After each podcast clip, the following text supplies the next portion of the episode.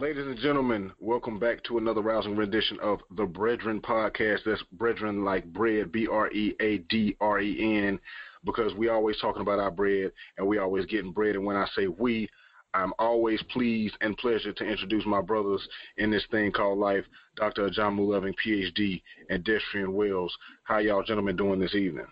Man, doing great. Glad to be back, good, back man. in the booth. That's what's up. That's what's up. Um, as usual, people, you may have noticed that we're slightly off kilter, slightly off schedule, but like we let you know in previous episodes, you know, my, my illustrious brothers are always jet setting and moving around the country, giving speeches and enlightening people as they do here on this podcast while I sit home and just enjoy living life vicariously through their Instagrams and text group.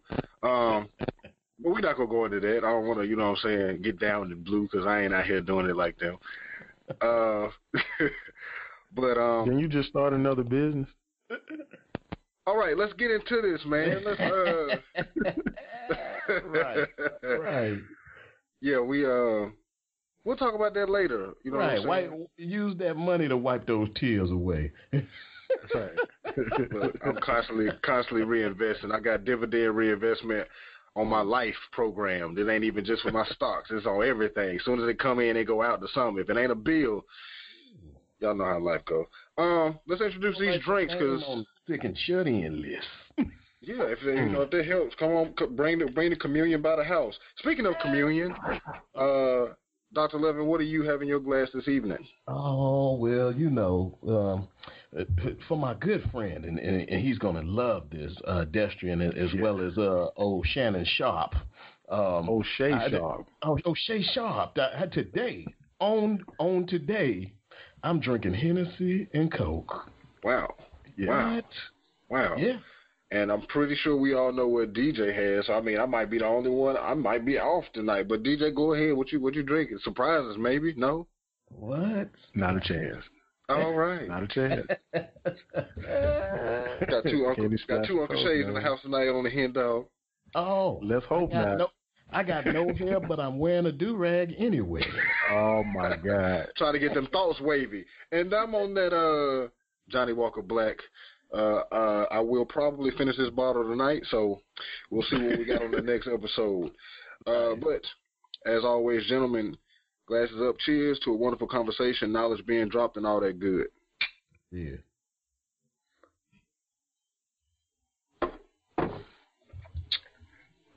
All right. So in the last episode, we talked about overcoming challenges uh, and pressure, and uh, overcoming challenges and dealing with pressure, and not to really, you know, carry on the conversation, but this conversation will kind of tie into it.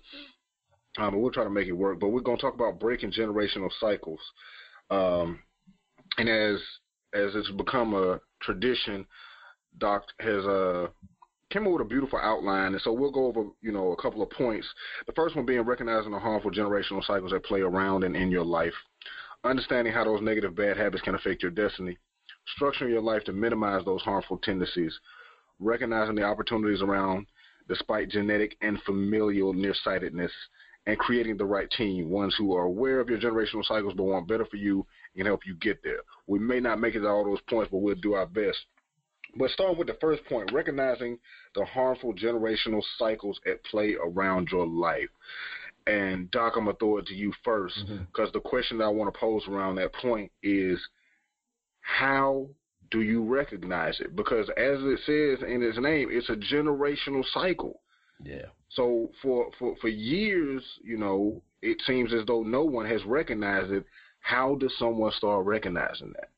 Man, and and this is this is honestly, I think, one of the tougher things, right? Because when we talk about a generational cycle or something that you continue to do where the family has repeated this particular pattern generation after generation and you know your cousins do it your uncles have done it whether it's uh you know whether something uh, as simple as always drinking way too much or um, you know, whether it's uh, going to jail or um, or having athletic talent and somehow never ever being able to leverage it for your benefit. There's whole families there full of incredible athletes, and never, you know, nobody is ever able to put together the discipline necessary to make that work for themselves, um, so that they can either secure an education and, and lift themselves in, in, in a different way, or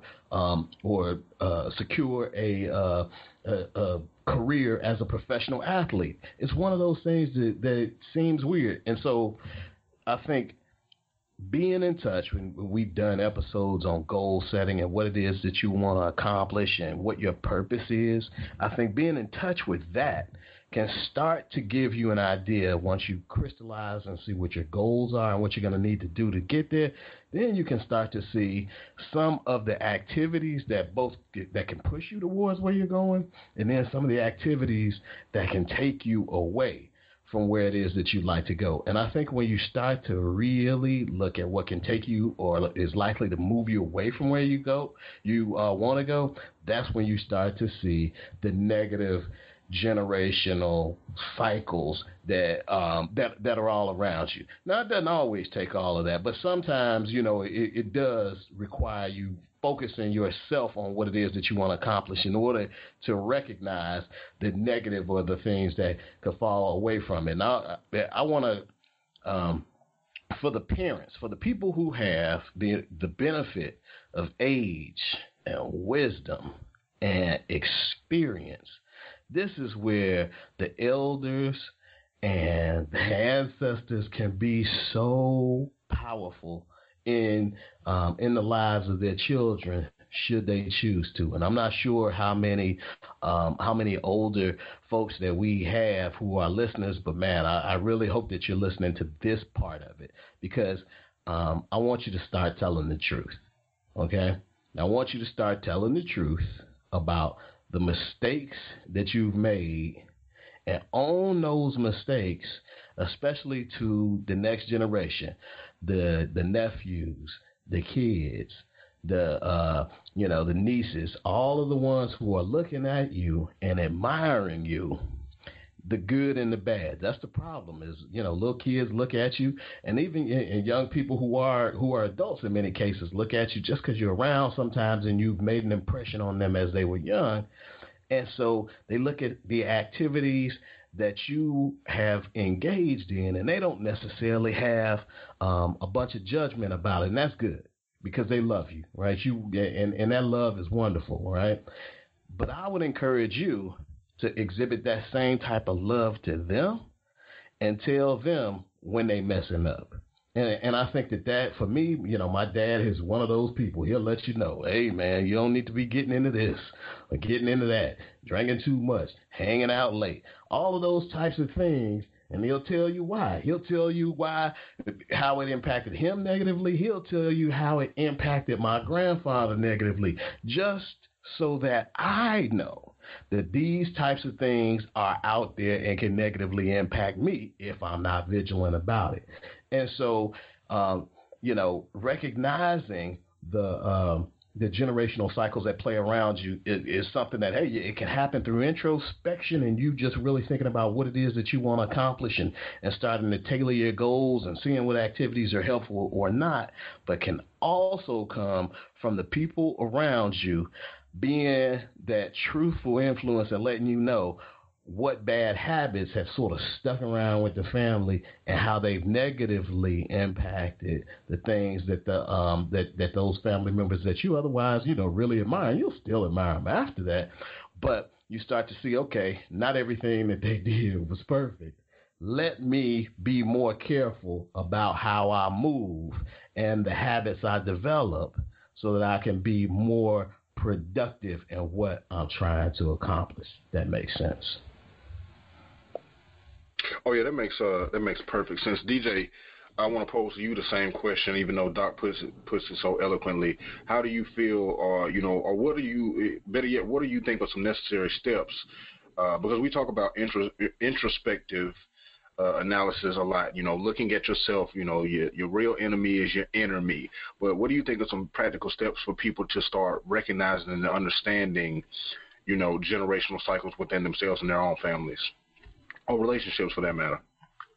Well, I think that I think that for for most of us, we can we can see it clearly, but we don't want to accept it because of who it's coming from, right? So if you look at your family, it's very difficult sometimes to be honest with yourself or honest with them for that matter about what you have learned or what you've come into the knowledge of them being versus what you would like for them to be.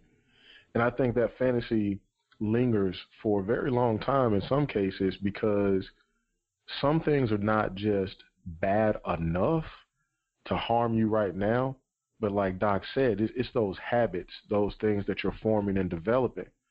So I think being able to have an honest assessment of who your family is, the pros and cons associated with that, and being truthful with yourself about the potential impact that it could have on you. Now, that may sound like a lot to do, but these are things that I think even kids think about. Um, you go to your you go to your local grocery store or you frequent Target or what have you, kids are really honest. And as they begin to get a bit older, they, they see things and, and they will repeat it and they will say it. When they say things like, Mom, you're you're ruining my life, it's not always about a toy.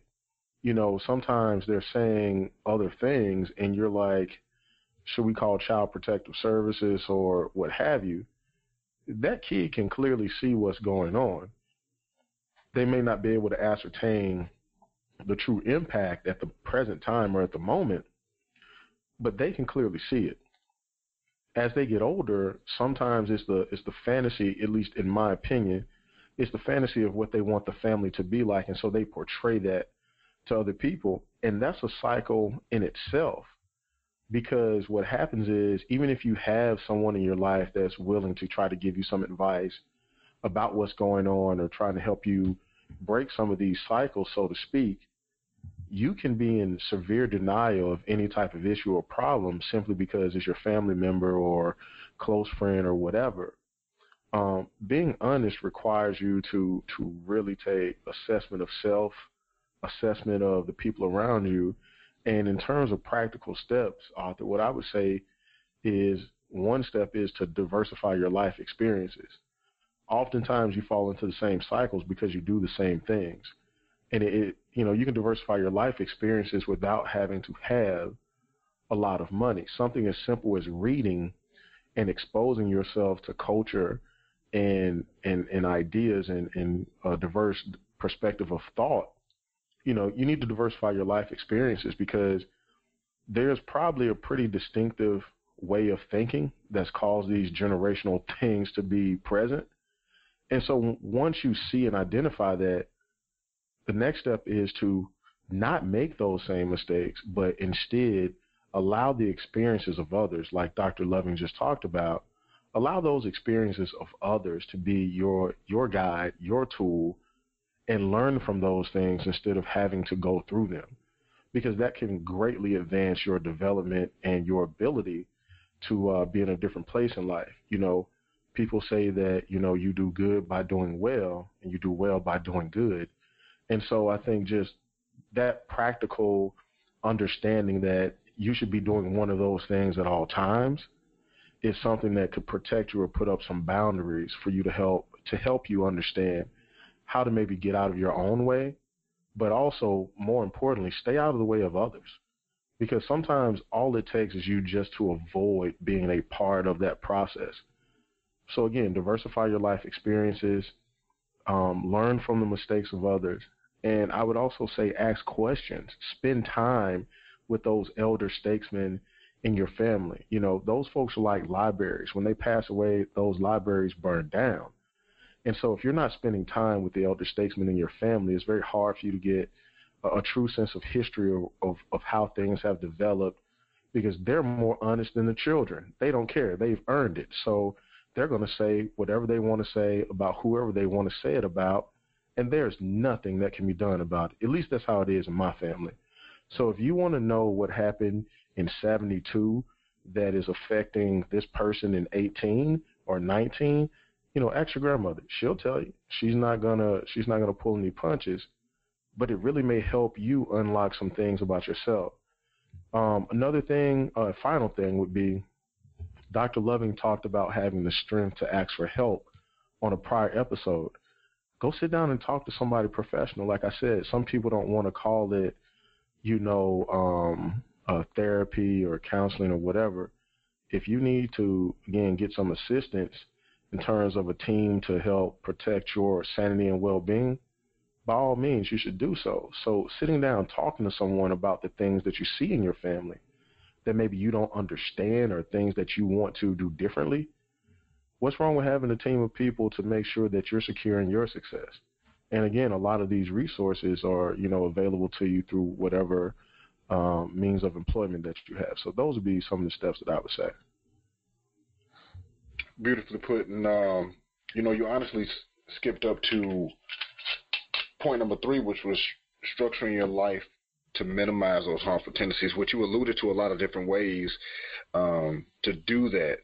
Also, you know, it's it's, it's weird because long it, one in three because we, we, we talked about recognizing those harmful cycles, but recognizing them is is kind of a way of being able to structure your life, you know, around it to to to avoid it and to make changes on it. Because honestly, you know, we always talk about the first step of power was defining phenomena. The first thing you have to do is define so, you know, once you know what it is, now you can start making positive actions towards changing it. So, Doc, that's the point I want to throw to you next is mm-hmm. um, Destrian kind of alluded to it, but what are some what are some some solid ways of structuring your life? You know, because obviously we can think of the obvious ones, like if you figure out that a generational cycle is brought on by a particular person, you can set up the boundaries to, you know, remove that person or limit interaction with that person. But beyond that, what are some self uh, self reflective things that you can do that you think that you should should do or could do to structure your life around it? I know you always talk about organizing, so let's see if yeah. we can make that play into it.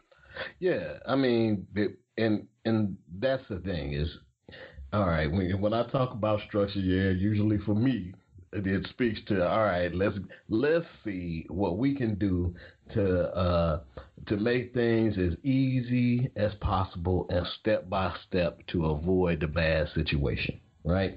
And so if you know that you have the tendency to uh, not work as hard as you should, and you come from a family that is incredibly talented, but never applies itself and got a bunch of excuses and will allow you to be comfortable in your excuses, right? You have to you have to start to, as we said, you know, talking about number one, you have to recognize that, right? Um, and recognize those tendencies, and then you have to, you know, you got to leverage that schedule book, right? You gotta you gotta put things in your calendar and have alarms going off, so you know you need to be doing this at this time, and make it as automatic as possible to accentuate the positive right? But then also eliminate the negative. So many people end up in negative cycles, not so much because they are malevolent, malevolently pursuing some bad thing. It's just that they BS so much, right? There's nobody there in their family that talks to them about, hey man, you you've got talent, right? Or you've got an opportunity, and you need to push harder than like than you've watched other people who are around you push, right? You've watched people go to work, you know, sometimes, and I'm not because there are a lot of people who work extraordinarily hard. There are people who, you know, who will give you a glaring example of how of hard work and it, it, never really paid off as well for them. So don't get this is not everybody, right? This is uh, you know people people have this whole this whole deal where they're like, oh well, if you're not wealthy, it's because you're not working hard or you sleep too much. No, no, no, no. There are people who work extraordinarily hard and don't have a lot to show for it. But I'm talking to those individuals who know know within themselves that they have the talent, right? And the people around you tell you you've got the talent, but you have a penchant for laziness. I'm talking to me too, by the way, with that. The, the, the achievements that I have in my life are despite the fact that I am a naturally lazy person feels good to admit that a little bit, but it's true, right? And it's funny because my dad will say the same thing, right? He he, told, and then maybe that's why it makes it easier for me to admit it, right? And he and he makes himself do the things that he needs to do, that he knows he's going to need to do in order to be successful, right? And so when you're aware of your weaknesses, it's like a um, in, in martial arts or in boxing, right?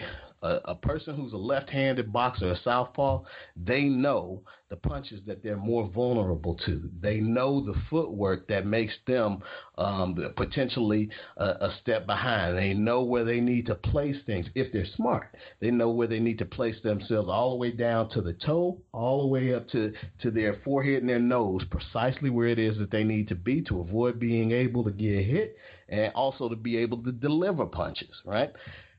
It's self awareness, it's awareness of, of, of, those weaknesses that makes you stronger, okay? And it makes it so that you can structure plans and structure strategies and then execute those strategies in ways that are likely to be um, more helpful for you.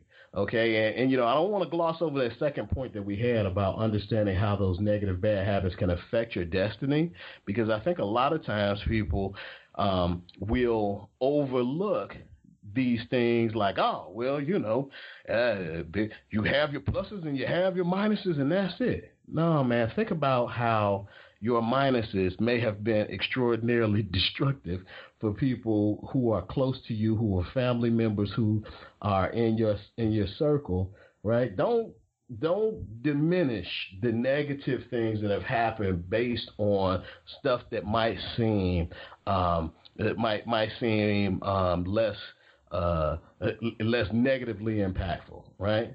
There are folks who have smoked weed and become nothing.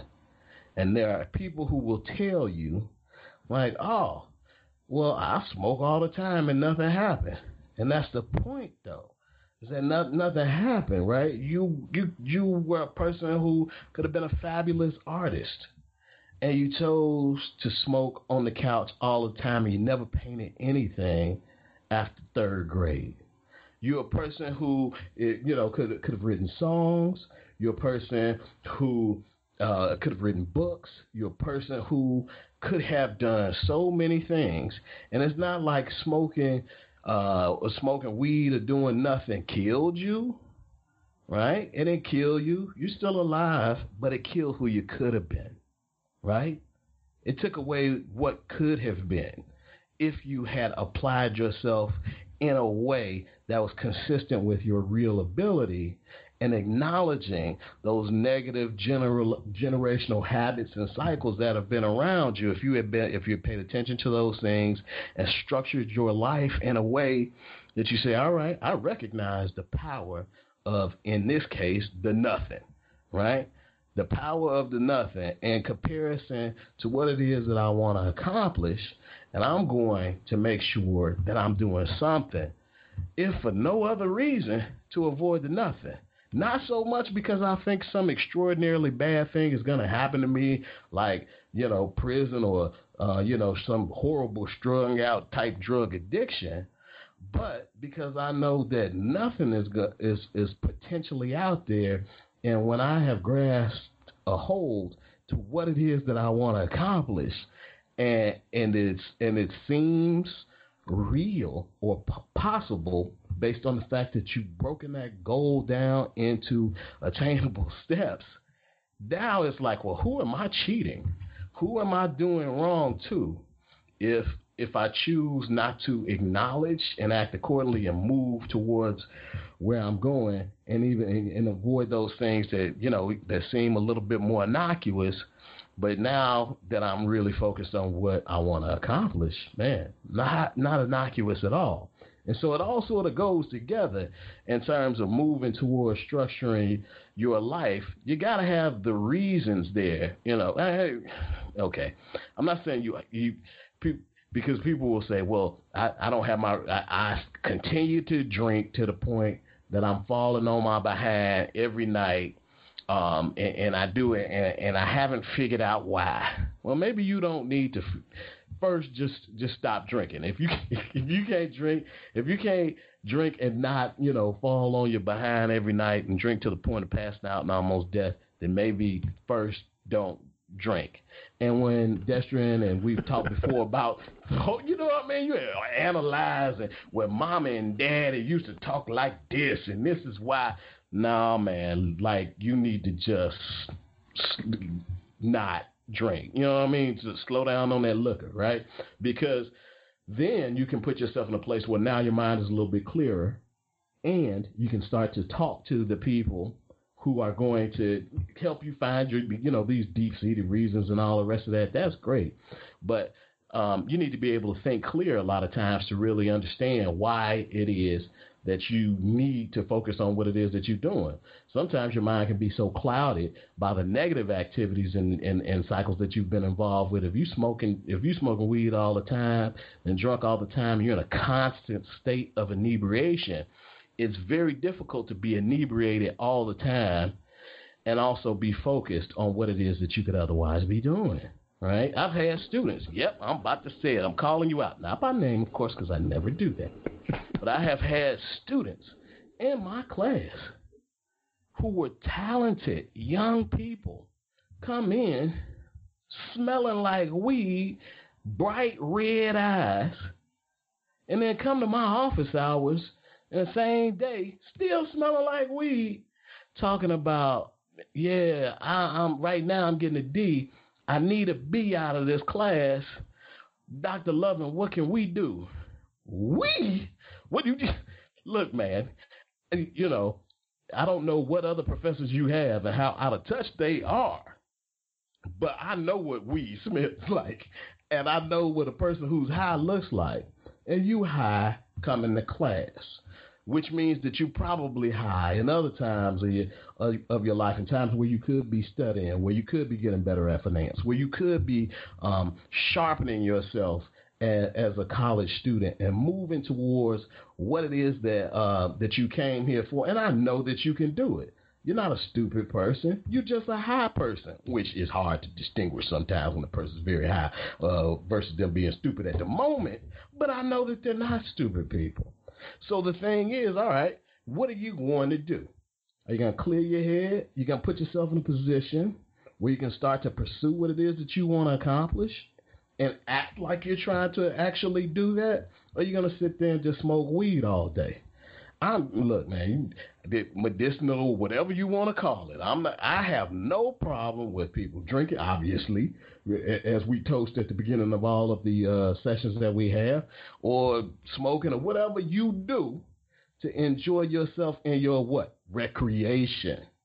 But there's a difference between recreation and productivity. And if you are trying to be productive, then it's difficult to be both productive and recreational at the same time. You need to recognize where it is that you're trying to go, put down the stuff, or at least limit the stuff that you that you do that's not helping you be productive to the times that are you know that are your recreational times, and then give yourself the time that you deserve to pursue those goals that you can accomplish. Right? You you owe that to you. And you also owe it to the world because nobody else can deliver what it is that you can deliver. You have it. There is there is a purpose out there for each of us, right? And yeah, there are other folks that can do things like you do them, but there is no one who can do precisely what you have been sent to do and impact the people who you have precisely been sent here to impact, but you.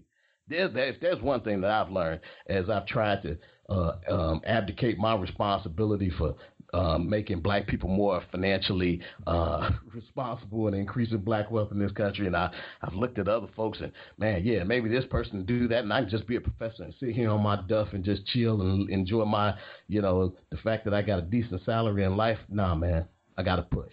I've got to push, not just uh, for me because I feel like the destiny is in me or whatever, but because there are people out there who need to hear me. And if I don't say it, there's not going to be somebody who says it in the way that they need to hear it so that they can go where they need to go. Right? That's what life is about. People helping people based on what it is that they have, despite the negative things that might be around them, trying to pull them back, pushing forward. I talked a long time. My bad. No, it's, it's, it's all good, man. Um, if if I could, AJ, let me jump jump on that real quick. Go ahead.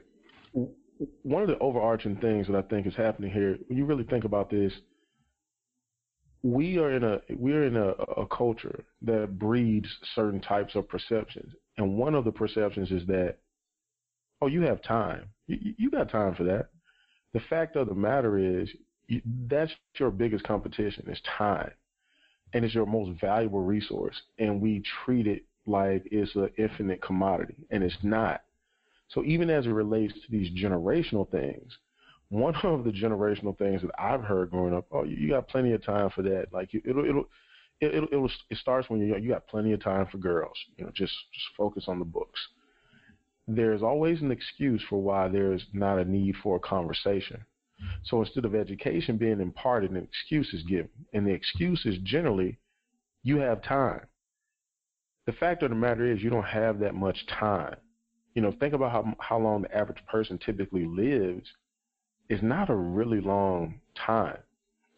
So I was at a conference um, this week, and one of the gentlemen is a fantastic speaker. Um, I can't mention his name until the conference is over, um, but fantastic speaker. He always brings it. And one of the things he said was, he said, um, he said, I, like you just said, Dr. Loving, he said, I do all right, and I have a comfortable life. My family, we have a plan. That plan is coming together you know, I'm not severely worried about much, and I think I'm fortunate.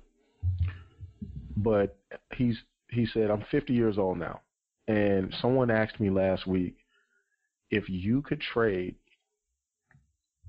your time, whatever time you got left, for Warren Buffett's income, would you do it? And he said, look, guy's worth 90 billion dollars, and I'll never see that money in my life but I wouldn't trade whatever time I have left for it. Sometimes we have to make things real for our kids, our relatives, our loved ones. You don't have a lot of time.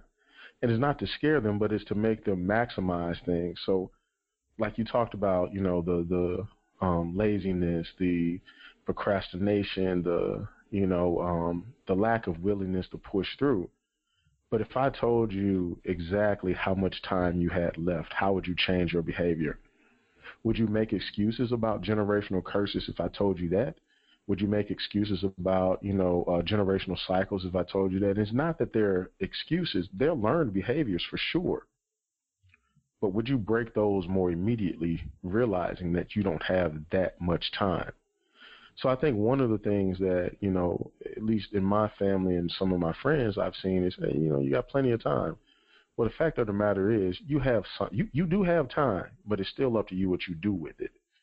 And so I think we have to get real about maximizing our time because we all get the same amount of hours in a day. But it's amazing to me how a person with a purpose is so much more productive than a person who is just shooting the breeze. And sometimes the, the person that's more productive is not the more talented person, but they've had the conversation around you need to maximize your time. Because what you have to realize is by not learning that lesson early, you end up living life backwards. The people that learn that lesson early, they do what they need to do right now so they can do whatever they want to do later. The people that don't learn that lesson early, do whatever the hell they want to do right now. And they do whatever it is they have to do for the rest of their life. Not even a later, for the rest of their life. Which situation would you want? And if you want to, you know, start to tear down those barriers to uh, breaking down cycles, I think it starts with understanding and valuing your time if you looked in an hourglass, it's very easy to look down and see the time that's transpired and passed and waned. But sometimes it's really hard to gauge how much time you have left.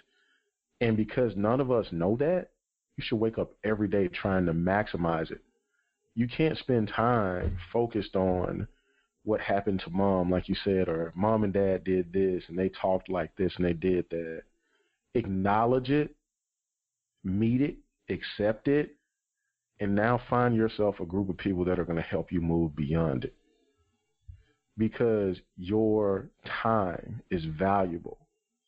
And in order to reverse those things, we have to spend our time doing different activities than the people that came before us. So sorry to jump in on that, but um, I just that really resonated with me what Dr. Loving was saying, and and I really just for me it's about time and how I value my time. No, no, no problem. Definitely no problem. Because I, you know, I like it when you all go on your your your, your spills, as I call them. And Doc had a lot to say, and I just want to just you know reiterate some points of uh, and interject you know my own thoughts on it uh, because you, you mentioned you, both of you all mentioned a lot about vices and, and, and recreation, and the thing that we you know we always say is moderation and responsibility. Those two things go hand in hand.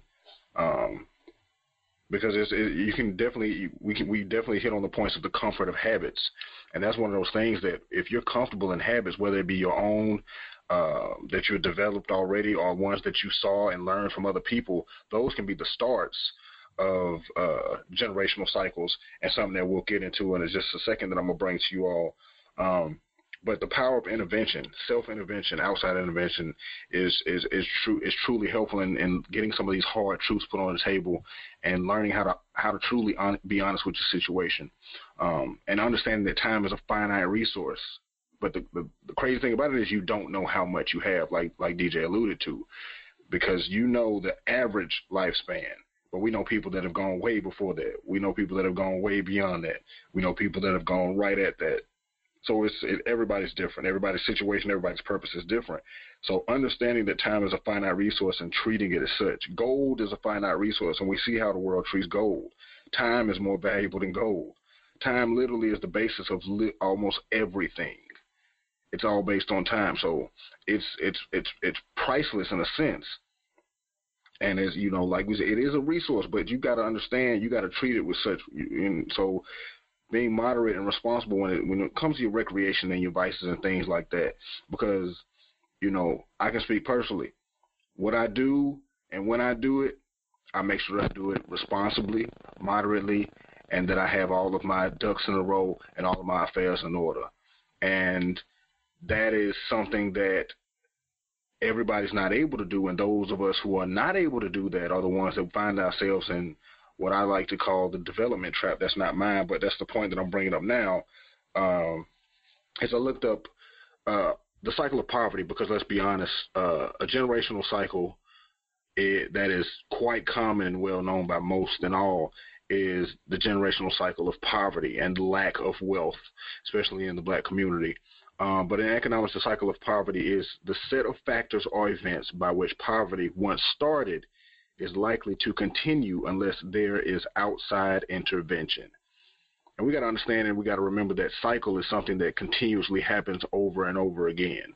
So the only way you can stop a wheel from rolling down a hill is to put something in front of it.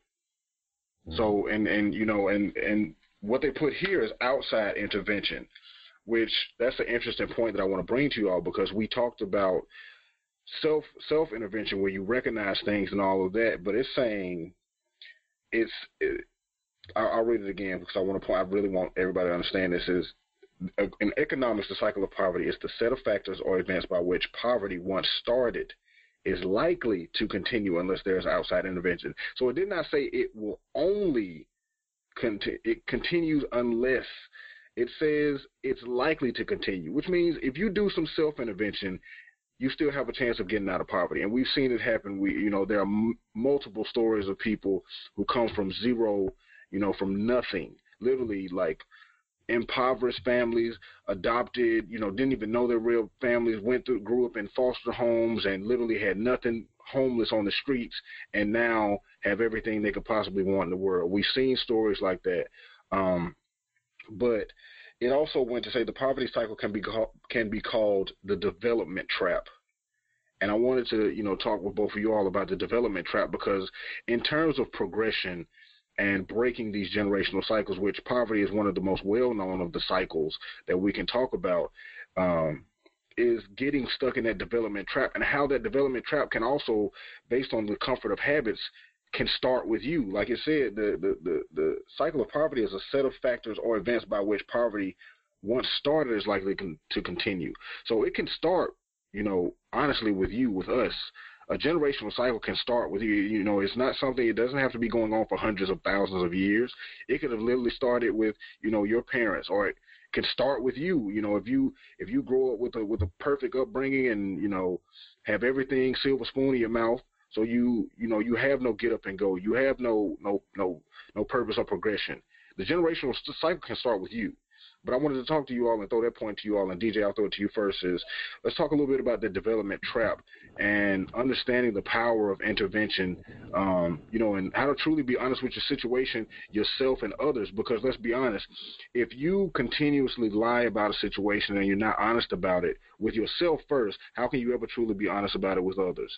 And I know, uh, you know, each of us has probably seen an episode or two of the show Intervention that used to come on, and you see how it works. And you know, specifically that show is talking about, you know, hardcore drugs and alcoholism and things like that. So, but we also know the show Hoarders. You know, that's a, that's that's a habit that also requires intervention. And right. we don't have to we don't necessarily have to talk about the extremes because there are generational cycles that aren't extreme, that don't do a lot of affecting, but as it progresses can progressively get worse and worse and worse and worse and worse until by the fifth the fourth or fifth generation, now it's an actual problem. But let's talk about the development trap and DJ, I'll throw it to you first. Yeah, man. Um, so let's take a step back and, and, and start here, right? And you know, indulge me for a moment. I'll make it brief. Um, there are a lot of uh, of of movies that have come out and they show the ability to uh, do time travel. So you can go back in time, you can change this event. Uh, specifically, you think about the butterfly effect, right? And um, understanding how changing one aspect of a moment or an event can significantly change the future is what the movie, or at least in my um, estimation, is what the movie was trying to portray. And I think we don't understand the power that we truly possess to change what we would consider our destiny or the outcome of situations. Everything comes down to choices. So as it relates to this development trap, you have to make a decision and you have to put time frames on things. Again, going back to time. Okay, I do need to develop myself and I do need to develop better habits or what have you. But some people rest on their laurels because we honestly have a, a medical excuse for almost anything that someone does. And I'm not I'm not advocating that anyone have the same exact upbringing that I did but there were things that I did that were not going to be medically classified. They were going to be dealt with in a very specific type of way. So I just didn't do them because I knew what would happen. And so I think, you know, what, we, what we've done is created a culture where there's an out for you. We'll, we'll, we'll give you a way out. We'll also give you a little help getting there. And to me, that's what the development trap looks like. And one of the reasons why I think that that uh, definition says that you will likely stay there without outside intervention is because we also are participants in placing ourselves in said trap. No one's coming to get you. They're just offering you an excuse or resource or what have you. And it's comfortable, it's convenient. And why why why remove yourself from these comforts? Well, the reason why is because you don't grow. You're stagnant. And it may feel okay as long as things are reasonably going well. But what happens when there's a, a, a deviation from the norm? That development trap feels awfully uncomfortable, and you usually find people that are in that space. That's the tipping point for them. So that's when you see people decide that I'll just rob somebody, or I'll, I'll just, you know, I'll, I'll shoot somebody, or I'll, I'll take this or I'll take that. They have become so accustomed of things being given to them. There's an expectation that they deserve this, right? And so that development trap to me is a uh, it's a really harmful proposition for a person that's on the cusp of trying to make significant change because one setback can put you right back in that comfortable space where it is I'll just take the resources that are provided to me that's better than me getting up working every day, so on and so forth. Now, um, like I said earlier, making just a singular decision Like it's similar to going back in time. You can decide that I'm going to put a time limit on this developmental phase and I'm going to revisit it. Dr. Loving talks about it all the time being organized, automating, and having structure. There's nothing wrong with getting help. So if you're in a developmental phase, you may say, hey, you know, realistically, it should take me nine months to move from point A to point B. At three years, maybe you're not making effort or something is drastically wrong with the system that you're in. And I think it's also important to understand that if the definition says that it will likely take some outside influence, that means this is a systemic type of um, program, so to speak, that you're entering into, one that you're not likely to get out. So if you really unpack what the definition is saying, you may want to avoid those types of scenarios altogether because by definition, you're being told once you're in, it's going to be extremely difficult for you to get out. But again, this goes back to having conversations with children, young adults, what have you, and creating a culture of responsibility. In the house that um, you know I reside in today with my wife, every New Year's, I we sit down and I, we talk about like, and we're certainly not perfect at it, but you know we try to have some type of what is the culture gonna be or the theme for the culture of this home? What what is it going to be this year? If it was something you didn't like before what do we need to change? As opposed to allowing these things to linger affect our kid affect us for years like you got to get in front of things and you have to create a culture of change and you have to have a responsive nature and not one that's passive as it relates to negativity the way we meet uh, some b- very basic things in life with such passion and energy i really wish we would meet negativity and these traps and these cycles in the same way. That same energy you know when people say keep that same energy keep that same energy that you have on social media for Ayesha Curry as you have for these generational cycles. If we put half as much effort into that, we'd be in a much better place. Because whether you agree with her or not, those are generational type things, and you can see it in the conversations that people have.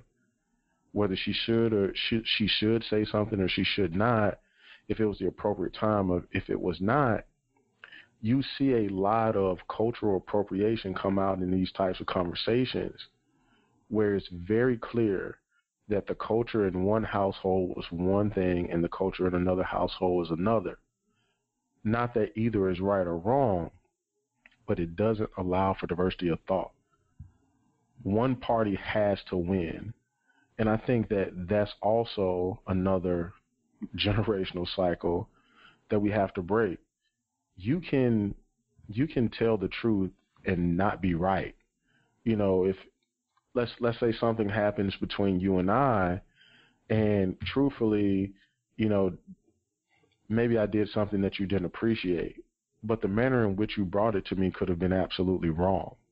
So you could have been telling the truth, but you could be wrong doing it at the same time. Like just because it's true doesn't make the way you did it right. And we have a need in our culture to prove people wrong, to be right, as opposed to understanding that we can have varying opinions. And from the seat that I sit in, my points can be valid, although not relevant or truthful to you.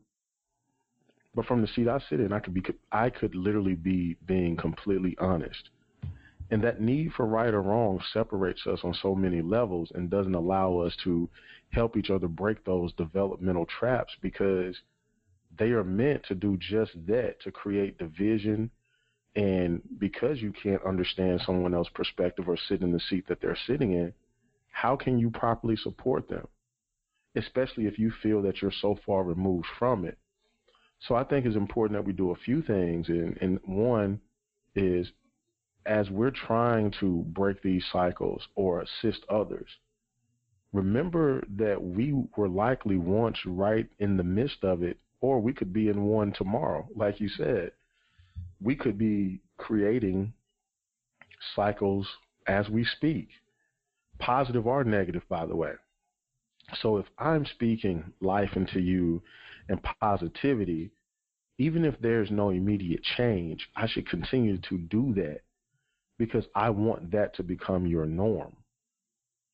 You know, so those those types of activities and those types of things to me are how you start to combat those things, but also how you understand them and really dive into the core of what they are and you get to the root of the issue and that way you can carve it out as opposed to always dealing with the surface of the problem and always glossing over it and never really peeling back the layers of the onion to deal with the underlying issue. Yeah, and um, you definitely made the point. Doc, I'm gonna throw it to you real quick, but you made the point of uh, reiterating the fact that generational cycles, like we said, it can start and end with you. You know, it it it, it doesn't necessarily mean that it's it's been going on. It could be something that because of the comfort of habits you are about to start right now, and you got to recognize it. And honestly, I think that may be the best time to to to to reevaluate is because it may be easier to get out of you know, it's I mean it's anything. Hindsight being twenty twenty, but foresight can also be twenty twenty. If you can see something coming at you, you can get out the way. But sometimes you can get caught like a deer in the headlights and be overwhelmed. But communication, um, you throughout all of our themes and episodes and topics, communication is really key, and I don't think people really understand the power of just pure um, diversified communication. Like DJ said, you know, diversity, diversified, diversity of thought. Just being able to understand that you don't always have to be right, you don't always have to compete, but based on the size of society and the economics that we deal with, um, it's an inevitable fact. But the more that you can circumvent that and communicate with people on a on a on a basic and em- empathic level, I think a lot of a lot of things can be avoided. Uh, just basically being able to have a conversation with somebody because you know there may be you or someone else may be struggling with you know a habit or something of that nature that could be very well on the way to causing a generational cycle and they don't feel comfortable enough to communicate with anybody the problems or the issues that they're facing and now they're stuck stuck in that development trap. And not necessarily on their own fault. It's just you know it's a societal thing like dj said it's systemic. It's something that's been embedded into our everyday world. Um, and we can, you know, we can definitely go into a whole conversation on the power of social media and how that plays a role and all that stuff. Uh, but Doc, what I wanted to throw to you is because of uh, communication being so key, the fourth point that we were trying to get to is recognizing the opportunities around you despite uh, generational and familiar nearsightedness. Um, but it, from the standpoint of being able to kind of kind of get at it take it head on before it starts. Let's say it's not necessarily start necessarily starting with you. How can you, you know, see through the fog that is a development trap and some ways of, you know, going around it? Just in essence, becoming a better person for yourself, so that you know people, you yourself and others are all open to communication to help you or somebody else get out of that cycle and get out of the development trap. Yeah. So, you know, when when you're talking about um, systemic issues. And, uh, and, and and and I think in your definition you talked about poverty, and you look at public policy that has been in place basically since right around the, the, the Reagan era, right? And you look at what's happened to the um, to the working class and to African Americans overall in terms of in terms of wages. You know, you got folks who are highly educated, and you you've got these exceptions. But I'm talking about when you talked about the, uh, you know, the the likelihood of escaping certain cycles and poverty being one of them, and how that likelihood is decreased uh, based on the environment that you are operating in. You can see what's happened to the uh, you, you, can see what what's happened to collective bargaining. You can see what's happened to unions since the 70s. You can see how wages have stagnated, right? And you can see how people who um, live in a way that should, uh, let's call it default, right? The average American life, or whatever, whether you're African American or a white person born in the Midwest or whatever, whatever it is that you um, that, that that's your background, right? If you aren't a person that's intentional about your purpose and what you can do for others and how that can positively impact you, and leveraging each and every one of those opportunities to push you step by step forward to where it is that you want to go so that you and your family can be more financially viable and successful going forward.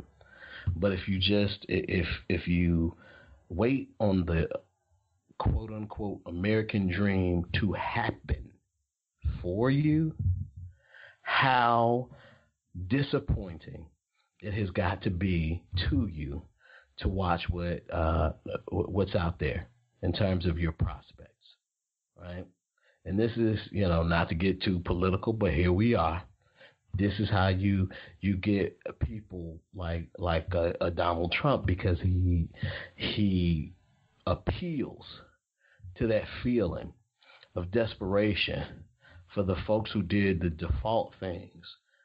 I I went to school. I, I I did the high school thing. I got a job. I treated people with respect. I was fair to people. I didn't do any crimes, and I can't pay my bills. I can't feed my kids. I don't have the life that I should have, at least according to the American dream, the way that it was sold to me. Right? And that right there is something that that tears at your at, at your personhood, at the way that you envision yourself, and the way that you envision your country, and the way that you envision what your life ought to be. And that can be a terribly traumatic experience, right? And if we talk about African Americans, that traumatic experience has been repeated over and over and at uh, levels that are far more difficult to endure than the average American has had to endure. And the reason I go into that is because when they talk about outside intervention in terms of curing or or somehow um, ending ending poverty, it's not necessarily, at least on a large statistical level, going to be what you know the people who are listening to this podcast are willing to force themselves out of um, a, a situation despite the odds.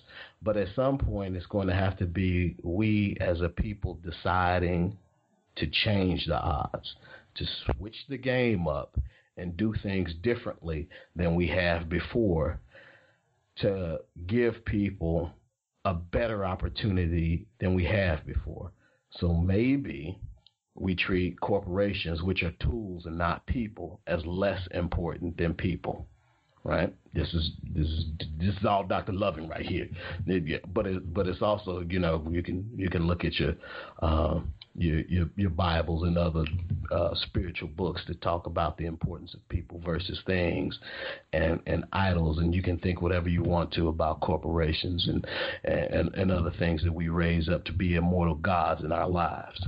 But my point is this if you are not intentional about what it is that you want to accomplish, especially in the face of all the things that come against a person who is trying to do the right thing and the environment that's not necessarily set up for you to succeed, then your your, your reality and the life that you lead is going to continue to be compressed and compromised in all sorts of directions going forward because uh, because you aren't expressing and pushing outward on what you want your reality to be.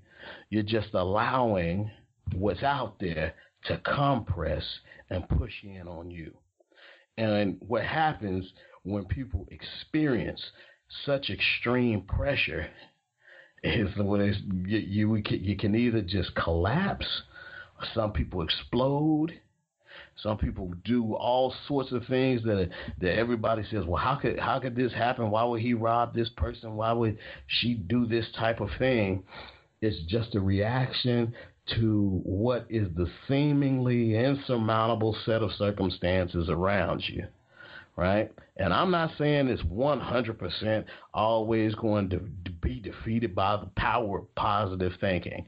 That would be a, a naive, foolish thing, I think, for, for me to say. I I don't know everything, but I know too much to think that that's the case, right?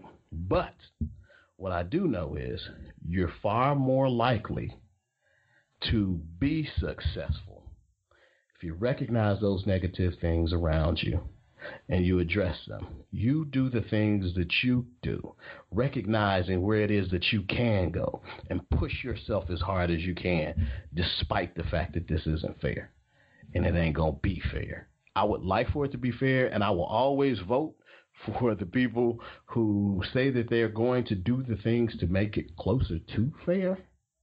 But I'm never going to bank on life being fair in terms of eking out a fair share for me and my family. I know that I have to push in certain types of ways to make certain types of things happen so I can get the results for my family, so I can get the results for the people who um, I, I want to see be successful, so that so so that black folks and other marginalized minorities and gays and other folks can get ahead. I know that's going to take some intentional pushing, and I'm willing to push because I know what the default is, right? And so when you are uh, when you're aware of those things, and um, you start to see some of the more trivial generational cycle things that could get in the way of it. Now you start to think, treat those things much more seriously than you might otherwise treat them, right? That that sitting down and doing nothing starts to become a lot more more important when you recognize the stakes, right? That that time when you felt like you could just chill is over. I watch a lot of older movies. I watch a lot of uh I watch the great debaters with Denzel. Man, that guy can act, right? And uh, and and I'll watch any PBS documentary on on on uh, on race reconstruction period and and uh, and um, Jim Crow in the United States. I love that type of stuff. And and what it makes me do is think more seriously about what it is that that's my calling and how the constraints and difficulties that I face are nothing compared to what was faced in the past, right? And that makes me more encouraged to push out there and show people how they can shape the world going forward, despite the negativity that's out there, despite the shortcomings, despite the fact that it's not fair. And also importantly, with that recognition that it isn't fair, fueling you to burn away some of those things that are trifling, that are not going to be helpful because you can't afford that drag. You can't afford it.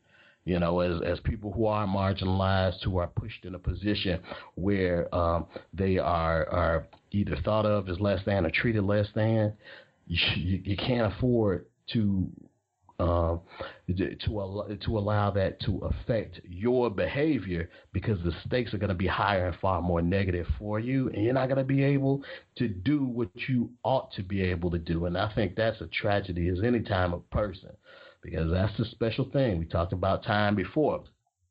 But, you know, time, that's the currency of people, right? People got, we only have a certain amount of that time, right?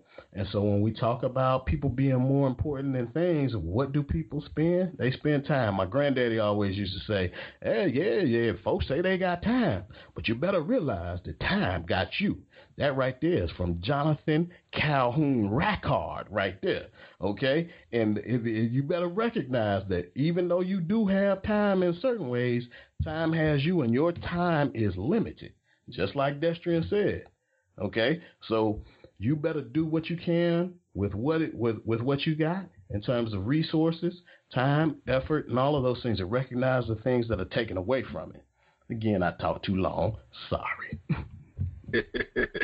no, man. Just uh, you just reminding everybody to control the controllables and uh, observe the variables. But um, we coming up on on on time because like we all like we said, we think we got time, but time got us. Um, but uh, DJ, I'm gonna throw it to you to make your closing remarks. Then, Dr. Loving, I'm gonna throw it back to you to wrap it up on your end too, and then I'll close it out. Um, just to inform, ladies and gentlemen, we are going to forego the after show at this present time. Don't be so disappointed because we have something in store for you. But uh, we'll let you know about that. But DJ, go ahead, man. Yeah, so based on what Dr. Loving said, I'll kind of wrap my comments around um, some of the things he said, and hopefully it won't be too controversial, especially since we're not doing the uh, the after show. I'm, I'm, we we might end up doing it. Um, for for those of you who are listening, um, look, r- regardless of, of race, color, creed, sex, ethnicity, I would hope that these conversations at least offer uh, at a basic level some insight or would provide stimulating conversa- conversation for you to then have with your constituents and otherwise. Um, if you have not seen this, I would highly suggest checking out the PBS special called Boss, the Black Business Experience. Say Similar that. to what Dr. Yes, so it's the PBS special Boss, the Black Business Experience. And similar to what Dr. Loving was said was saying, you know, I often watch these documentaries. Um, this one was a, a great one. Another one that I've watched is uh, the the men who uh, I think it's called the men who created America or the men who ruled America, whatever. It was on the History Channel. It's about J.P. Morgan. You know, we talked about him, and we we talked about uh, Tesla and all, all these folks, and how how their ideas and how they monopolize things. But specifically as it relates to Boss, the black business experience, when you talk about a segment of society, a group of folks who had every excuse to blame generational cycles, curses, whatever you want to call them, this this group was primed. We're gonna, you know, we're gonna free you from from slavery, and go get them. Just go get them, okay? So without being armed with the proper resources or techniques or tools, and keep in mind at this point banks are now starting to move towards credit. So these folks are being marginalized basically to have the very land that they've just bought themselves free with taken from them and ultimately end right back up in servitude. So if there was ever a group of folks that could use this generational thing, it would be them. But they didn't. This is the same group that birthed Madam C.J. Walker. This is the same group that birthed a uh, a Black Wall Street in uh, in Green in Greenwood or Greenville, uh, Oklahoma. We have the same connectivity to those thoughts, that energy, and those ideals to break generational cycles right now. I am a uh, I'm a firm believer in the following statement, but a lot of my friends disagree with me or whatever. I don't think that more than one or two generations of your family has to be poor and struggle. I just don't think that they have to. The reason being, you should insure yourself. At a very basic level, if you insure yourself, especially as we talked about poverty being one of the key um, key aspects of uh, generational cycles in the African American community. If we would just insure ourselves, combine that insurance with education around personal finance, budgeting, importance of credit, and developing some decent habits, your family is in a much better situation when the the known happens. At some point, our time is up. I don't think it's a selfish behavior. I think it is a generational behavior that many of us don't properly ensure. Because I've heard many people say, I, I got enough to put me away. Well, what do you have to set the next generation of your family up? Many of the families that are the well to do in this country have had pass throughs based on the way insurance is, is is taxed or you can do some estate planning or what have you. we have to start being serious about properly insuring ourselves because if you don't have the type of job that's going to lead to financial freedom, you could most certainly have the type of insurance that would for your family. And if you've given them the proper tools and you've helped them understand the importance of it, you can transition wealth instead of debt when something happens to you. So I just wanted to make those comments as it related to what I think that we would probably agree is one of the larger um, generational cycles that needs to be broken in our community. Um, the, the other, I just think, is communication. Open, honest communication, like Dr. Loving said, about mistakes and the opportunities to learn from them. We can give our kids a head start and also maybe save them a lot of money in counseling if we would sit down and have an honest conversation with them. And we may actually improve their relationship dynamics or their ability to be suitable partners for someone in the future. So, um, look, guys, I appreciate you being up late doing this uh, tonight. I really wanted to cover this topic, so I thank you guys for giving me some time and attention. no, most definitely. Go ahead, Doc. Yeah, I was gonna say, yeah. I, for the listeners, we uh, we went back and forth on topics, and Destrian fought for. Normally, he just introduces the topics, and then we kind of just got to talk back and forth about what we want to do. He came back forcefully, forcefully, like, "No, we need to do this." And now, you know what? I'm glad. I'm glad you came back with a little bit of force and said, "We need to do this." And I agree with you because I think this has been a good, you know, especially as we've had we we've taken a little bit of break based on um, the schedules that we've had. Um, it, it, really hasn't been a long break, but still, though, I'm glad. I'm glad we did this. Right? It makes me. It was. It was cathartic to get some of some of that off my chest. I'm gonna be. I'm gonna be honest. Right? Um, there is a lot of uh, of um, uh, what I like to call austerity gospel out there, right? Austerity gospel. If you will only just not spend, then you can take your way out of poverty and you you know it's the the the fact that you have Jordans on your feet is the thing that's keeping you from your destiny and all the rest of this. Just don't have nothing and then you're going to have so much because you'll invest all of your money and be great. And I just I, I think that's as that's uh, as false as false can get. What I will tell you is that you can start to do positive things that are going to pay dividends over time and you can start to build up slowly despite having a very little, right?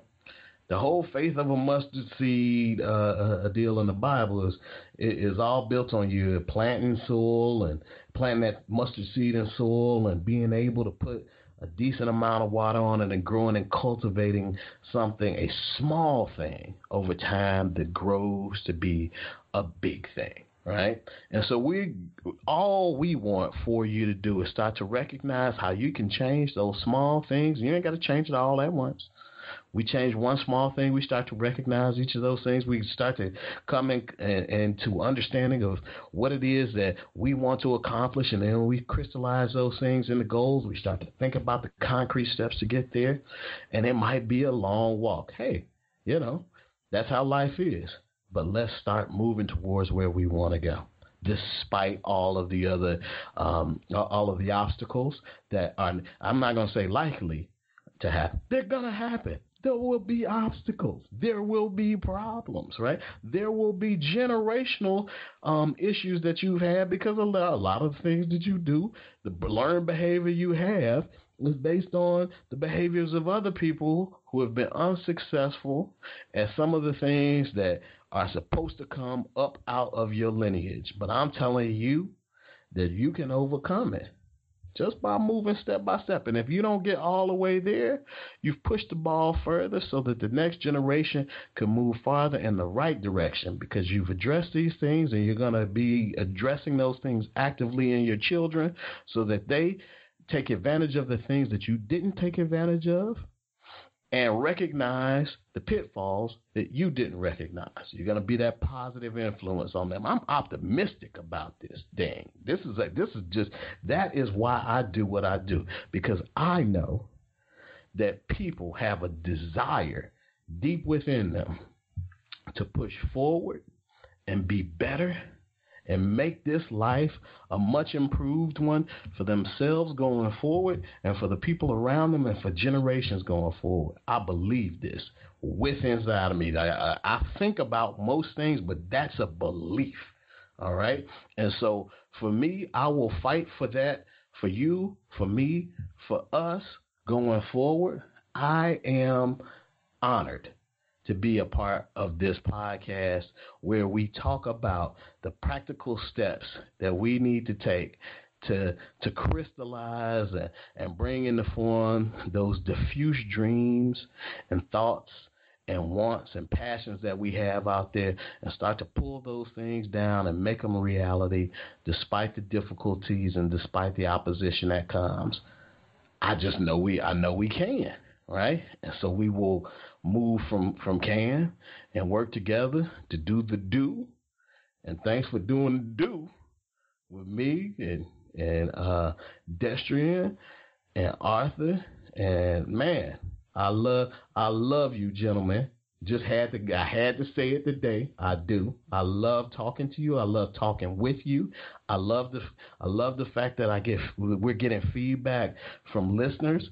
I love it when you talk to us about how you are using these things to positively impact your life and shape interaction between you and the people around you and, and, and push towards a better future for you, your families, and the folks that you love, it makes me happy. All right. So please continue to share with us the Facebook page, that's what it's there for. Uh, we we are we are desperately waiting to hear all of the wonderful positive feedback that you have and some of the constructive feedback that you have too. Things that you think that we can do better. We need to hear that too. That's what love is about.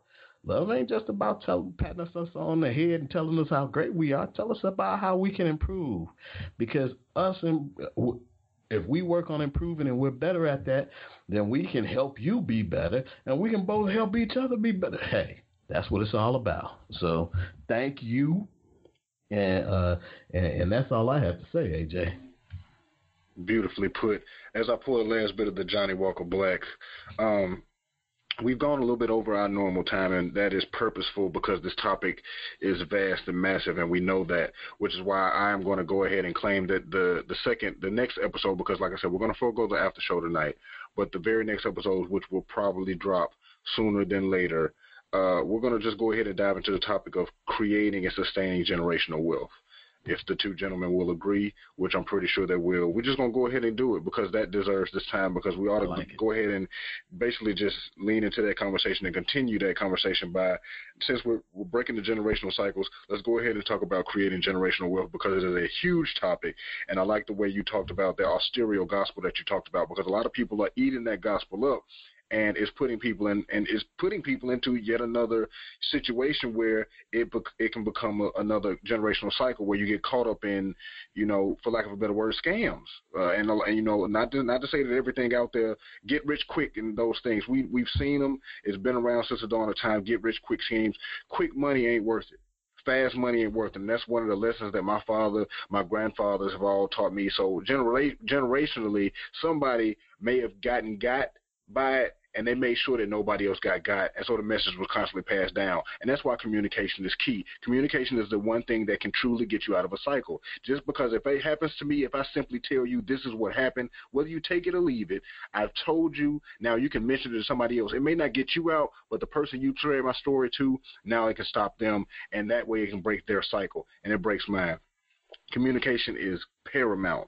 So just remember the fact that humans, we are naturally progressive, man. Stagnation is not in our nature, so we have to progress. So when you get stuck in that development trap, don't get down on yourself and feel like you are stuck there. The generational cycles can start and end with you. You recognize things you can get out of it. Hindsight is 2020 and foresight is 2020. You can see things, take it on, control the controllables, and um, observe the variables. Moderation and responsibility with all things. Be truly honest with your situation and understand the power of intervention. It can start and end with you, natural progression. Don't get caught up in the comfort of habits. So, gentlemen, as always, it has been a vast pleasure of doing this with you all. And, you know, I, I think this topic and the next, uh, which we deem is going to be um, creating generational wealth is where you you you all are really gonna shine. Because ladies and gentlemen this is what Dr. Loving and, and Destrian do for a living. They go around and this is why they're at conferences and they're doing speaking engagements because this these this is the exact subject that they're talking about. And so it's something that they're passionate about and I'm also passionate about and we want to see change. So we are being that change. We're we're communicating to help someone if not just ourselves, get out of cycles. And that's what this whole podcast series has really been about. And I think we we you know we've discovered in a sense tonight.